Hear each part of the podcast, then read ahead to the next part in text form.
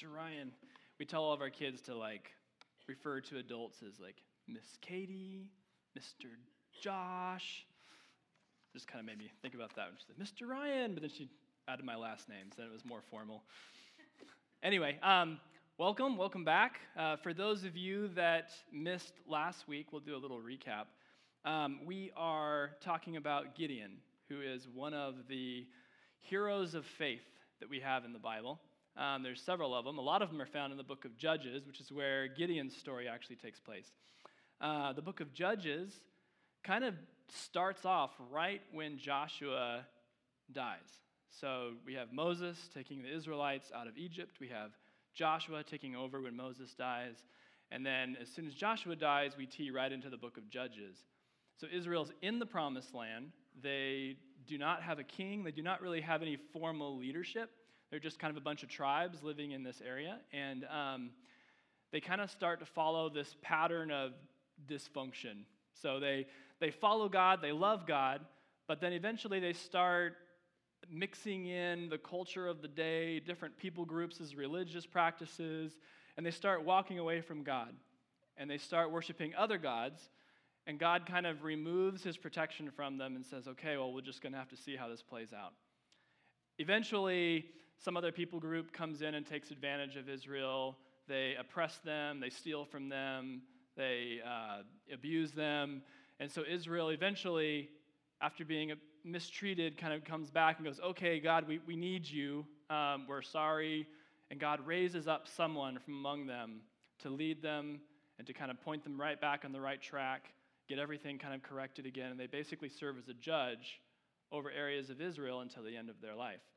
Uh, but no one takes over after that. So then Israel is without any kind of formal leadership and we start the process kind of all over again.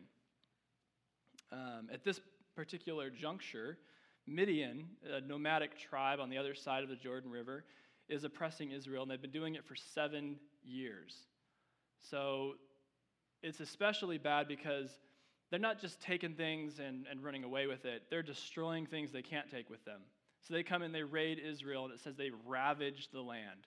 And the Israelites are running to the cliffs, they're hiding in caves, they're trying to survive, um, and they're just really, really brought low. Um, and that's the point where we meet Gideon. God steps in and picks up this guy and says, Hey, I'm going to have you lead, lead your people. And at first, Gideon doesn't even recognize he's talking to God, and he's, he's not really acting like a leader. He's kind of scared, he's hiding. He, um, when he realizes this stranger is telling him he needs to like lead Israel, he's making up all kinds of excuses for why he can't do that. He's not qualified. Uh, and at some point during the conversation, he realizes he's talking with God. And he realizes that he's kind of blamed God for the condition that Israel is in. And he realizes he's made excuses in front of God. And he freaks out a little bit and kind of thinks that God's going to kill him. And God has to assure him, No, Gideon, you're going to be all right. Um, Gideon's first assignment is to go and take out the idols that his dad has placed in their own village. And, and Gideon does that. And he also has to give up and sacrifice a part of their livelihood. So, a bull that was probably being used for their very survival, um, Gideon sacrificed to show his, his obedience to God. And he didn't quite do it perfectly because he kind of obeyed, uh, he, he did it at night when no one would see. But he still obeyed. And it could have cost him his life because the town people there basically got together and wanted to kill him after they figured out he was the one that did it. But ultimately, his obedience and his faith became kind of a beacon for the people in his town and for his family and for a few of the tribes in the neighboring area because when the cry for war came in, they rallied behind him. And that's kind of where we're at right now. And one of the strengths of last week's sermon was that God sees us for who He already knows us to be, who He designed us to be, not based upon what we may look like right now or how we even view ourselves. Gideon didn't view himself as being anybody special. And as you will see in the coming story, he still struggles with uncertainty and doubt, and he's not the most confident leader. Um, but God sees him as a mighty warrior. So, um, And as the story rolls out, we will see that, that God doesn't quite give Gideon the game plan. He doesn't tell Gideon, hey, here's what's going to happen three days from now. You know, here's how this is going to roll out. Here's how I'm going to do this. Gideon has to trust God every step of the way and follow. So at every juncture, he has to make a choice. Am I going to follow God? Or am I going to let my doubts and my fears take over? Um, when I was in college, I worked several summers for a Christian summer camp.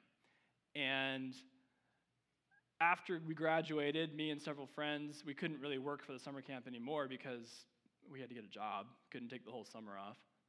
Unless you're a teacher, then it works out pretty good.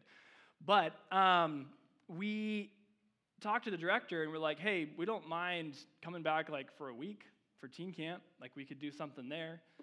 You know, we wouldn't be part of your staff per se, but we could make some big games. We could kind of like try and work the, the schedule to be more towards a teen focused, you know, program. And he loved the idea. So he brought us in and he goes, Hey, look, we've got stuff that you guys can use. We've got excavators, we've got bulldozers, we've got tools that you guys can just go have fun and do something big. So we did. And one year, I, I made some comment as we were leaving about we should do something with like catapults and launch something massive into like the meadow. And my, my buddy who worked with me on this whole thing kind of went home and made some plans. He's like, okay, I can, do, I can work with this. And he's super good at just anything dealing with his hands and building things. And his only fault is that sometimes he kind of like is a little over optimistic in the time frame it takes to do some of these things. And when you're working with, uh, you know, in a summer camp, a lot of times stuff just comes up, and like you have to like delay and delay and delay. So he tells me as we're as we're meeting together beginning the summer, hey, I've been building a prototype. I've got like a six foot catapult that is working. So we're in Home Depot, and he's like, we're gonna build six 14 foot trebuchets which I don't know if you know what those things are, but they're just these massive structures. And um, I was like, sick, what? All right, we'll go for it. And so we had several volunteers coming to help us out that summer, and they'd never really worked with us before.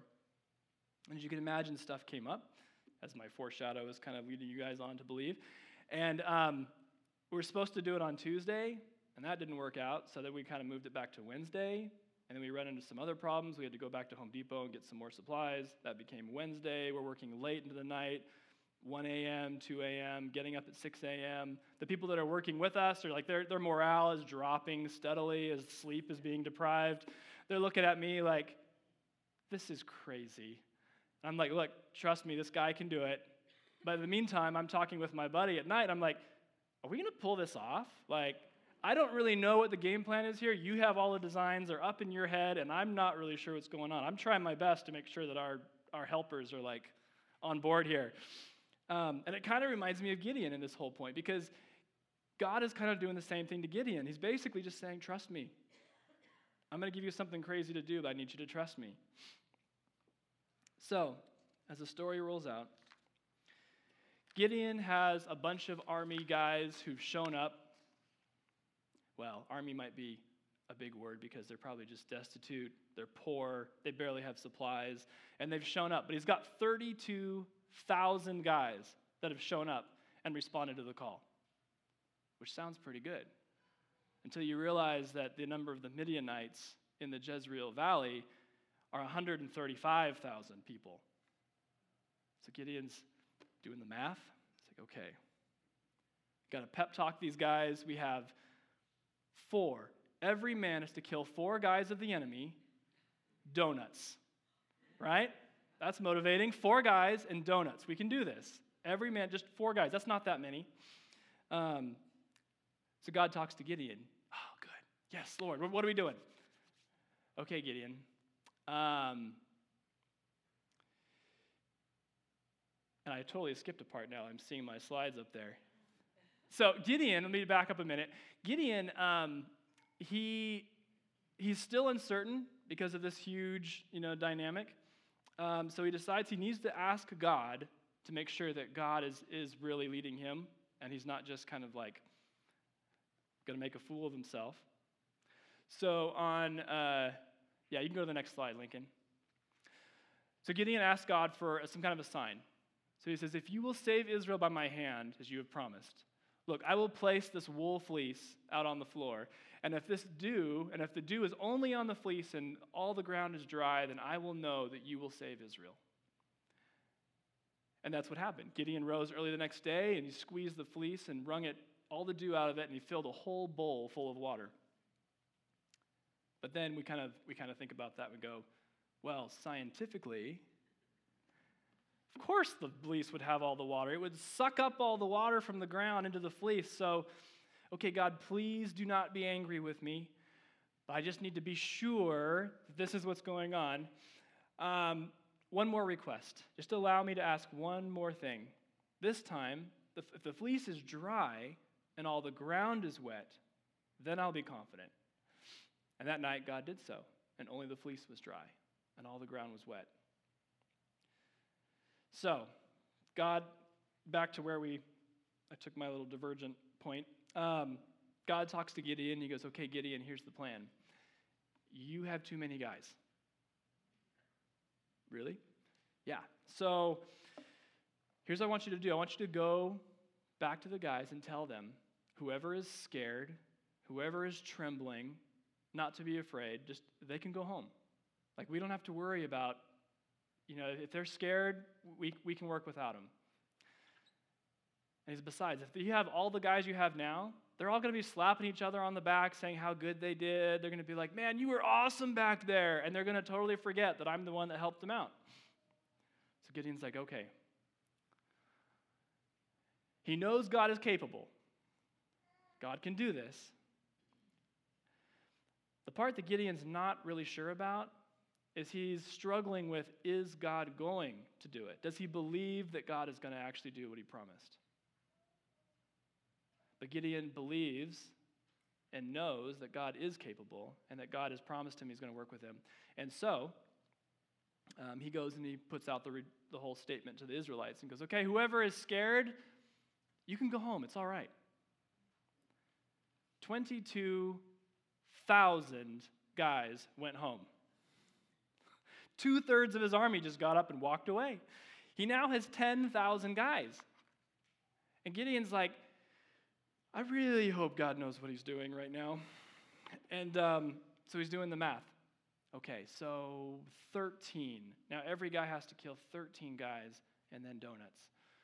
This better be some good donuts. So he's, he, he pep talks the guys again, and he's like, okay, guys, um, that was significant, but it's okay. God's got, the, got our back. He's going to do this. And uh, so now it's 13 guys. Just take 13 guys. That, that's our goal 13 guys. God talks to Gideon. Hey, Gideon, Oh, yes. Okay, what are we going to do? You still got too many guys. Really? Yeah. God, I'm trying to keep their morale high right now. Like that they're looking at the whole army down there and they're not really sure this is going to happen. Trust me, Gideon. Okay. So I want you to take all the guys out to this brook and let them drink the water, and I will tell you which ones to keep and which ones to send home. And it becomes apparent as Gideon is listening to God and saying, okay, you go home, you go home, you go home, you go home, you can stay, you go home, you go home. The God's making a decision based upon how they're drinking the water. Like if they're sticking their face down in the water and drinking, he's sending them home. But for everyone that's kind of being a little bit paranoid and, and cupping the water in their hand and bringing it to their face, um, they get to stay. And in the end, Gideon sends home 9,700 guys. has 300 dudes. And he's like, ah. Um, and God tells him, Don't worry, Gideon. These 300 guys, I'm going to hand the Midianites over to you. The odds aren't good. Gideon's doing the math. It's about 450 guys that now everyone has to, to battle. He doesn't know the game plan, he doesn't know how God's going to win this battle. As far as he's concerned, everyone's got to pull out their sword and just start fighting until they can't stand anymore. Um, so, if we can imagine kind of what that would look like on a good day here at Emmaus, when we have like kind of a full service, um, I don't know, we probably have close to 250, maybe close to 300 people on a, on a big day. Um, the Midianite army had 135,000 to kind of bring that into a rough figure in our heads. you would have to take all of the population of Lincoln, add that to the population of Loomis, add that to the population of Rocklin, add that to the population of Auburn, and that's pretty close to the amount of people that were in the Midianite army. So if you can imagine Gideon leading our church going up on a paintball tournament against all four of those towns, and we're thinking, okay, every one of you is important. No one gets shot. Good luck, right? Um,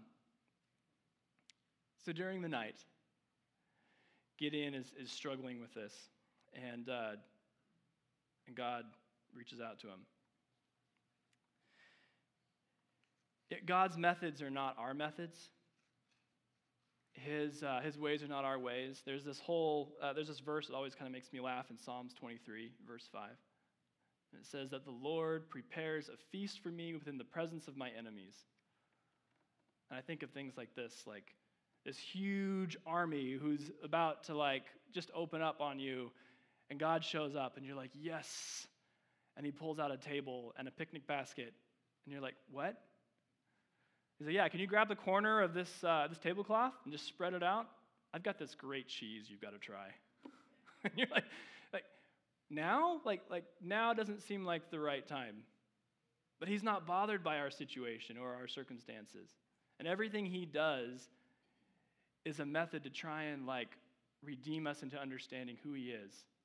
God can step into every scenario and, um, and just rework our perspective.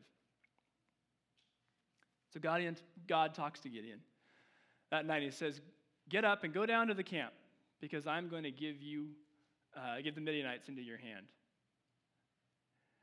But if you're afraid to attack, go down to the camp with your servant and listen to what they are saying. And afterward, you will be encouraged to attack them. So Gideon does this. So obviously, he's afraid. If I was Gideon, I'd be asking God, can you just tell me what they're saying right here? so I don't have to go down there? But he goes down, and him and his and his servant get down there. Um, and so we find that he gets down there and he hears in a, in a tent somewhere nearby, he hears one of the people saying, Hey, I, I just had this dream. And the soldier was saying, This round loaf of barley came tumbling down the Midianite camp. It struck the tent with such a force that the tent overturned and collapsed. He's thinking, barley bread? And so the next officer responds and goes, This can be nothing else other than the sword of Gideon, the son of Joash. Oh man, God has given the Midianites and the whole camp into their hands. And Gideon is like, What? But Gideon is so encouraged by this. He's in the middle of the Midianite camp and he bows down and worships God right where he's at. He is so encouraged by what God has, has just said and revealed to him. And in fact, there's no other time in the story of Gideon, the rest of the Bible, he's afraid or he's uncertain. He is, at this point, he's ready to go. So he rushes back.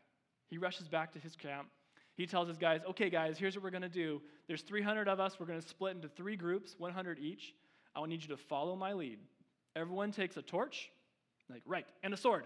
Nope, put the sword away, okay? And a, and a pot. We're going to put the pot over the torch to hide it, and then we're going to take a horn. When do we grab our swords? Follow my lead. Okay. So as men go, and they basically they break the torch they go out near the camp, they break the, the pot so it shows the torch. They, they totally make a huge call with the ram's horn, and then they shout, you know, a sword for the Lord and for Gideon. And the enemy in the middle of the night, they're so like just dumbfounded and, and waking up and kind of, they got sleepy bugs in their eyes, and, and they come out and they are completely confused. They start attacking each other. Gideon and his men just stand and watch the show. 120,000 guys kill each other. And the other 15,000 take off running. They didn't even have to have a sword, they didn't have to do anything other than just show up. So, a lot of times the story might end there. Most sermons that I've heard on Gideon end there. And I, I wanted to end there actually, but I've been struggling with the story for what happens next. And so I, have kind of been wrestling with it a little bit. And um, I've had a few talks with some people this week actually that have never read Judges. And so I just kind of felt like if I didn't tell what happened next, that um, they might be a little confused. So we're going to touch on it. Um, what happens next is that Gideon's men take off and they chase the stragglers. They ask for help from the Ephraimites and they get it. Um, they ask a couple other towns for help and they don't give it. And Gideon's like, I'm going to remember that.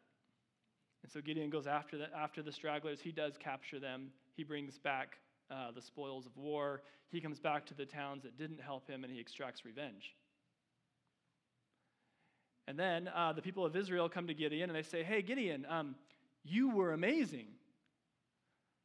Gideon is strangely quiet and does not seem to like revert the details back to the fact that God was the one that saved the day. Um, and they say, So we would love to make you our king. Gideon's like, Ah, oh, no, no. I'm not that guy. I'm not going to be your king. And my children are not going to reign over you either. He goes, God's your king.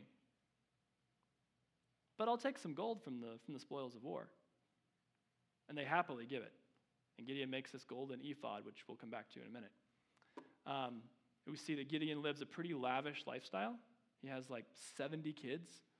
Um, one of them, he names them, and the meaning of that kid's name is My Father's King.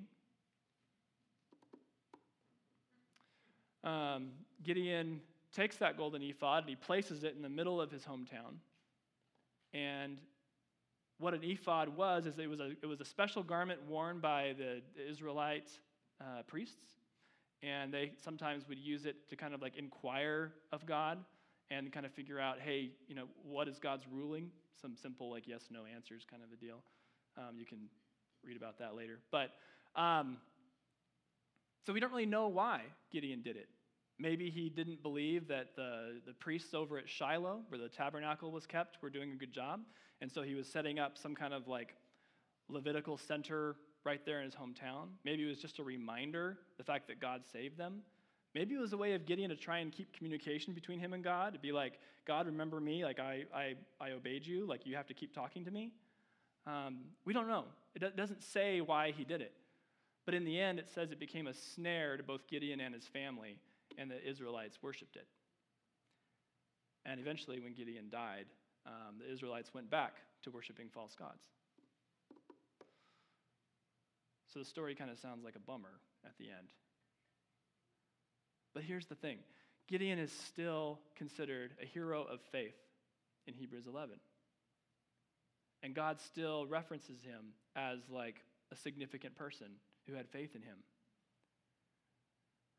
And when we look at like the heroes of the Bible, we try and think, what did Gideon actually do in this whole thing? He just showed up. That's all he really did. He had the faith to believe that God would do what he said he would do and that God was capable of doing it. He didn't know what God's plan was. He showed up, and that's where his, his real strength was at. Sometimes God just needs us to show up and we'll see what he's going to do. Um, the Bible often looks at their heroes and is very honest with their faults.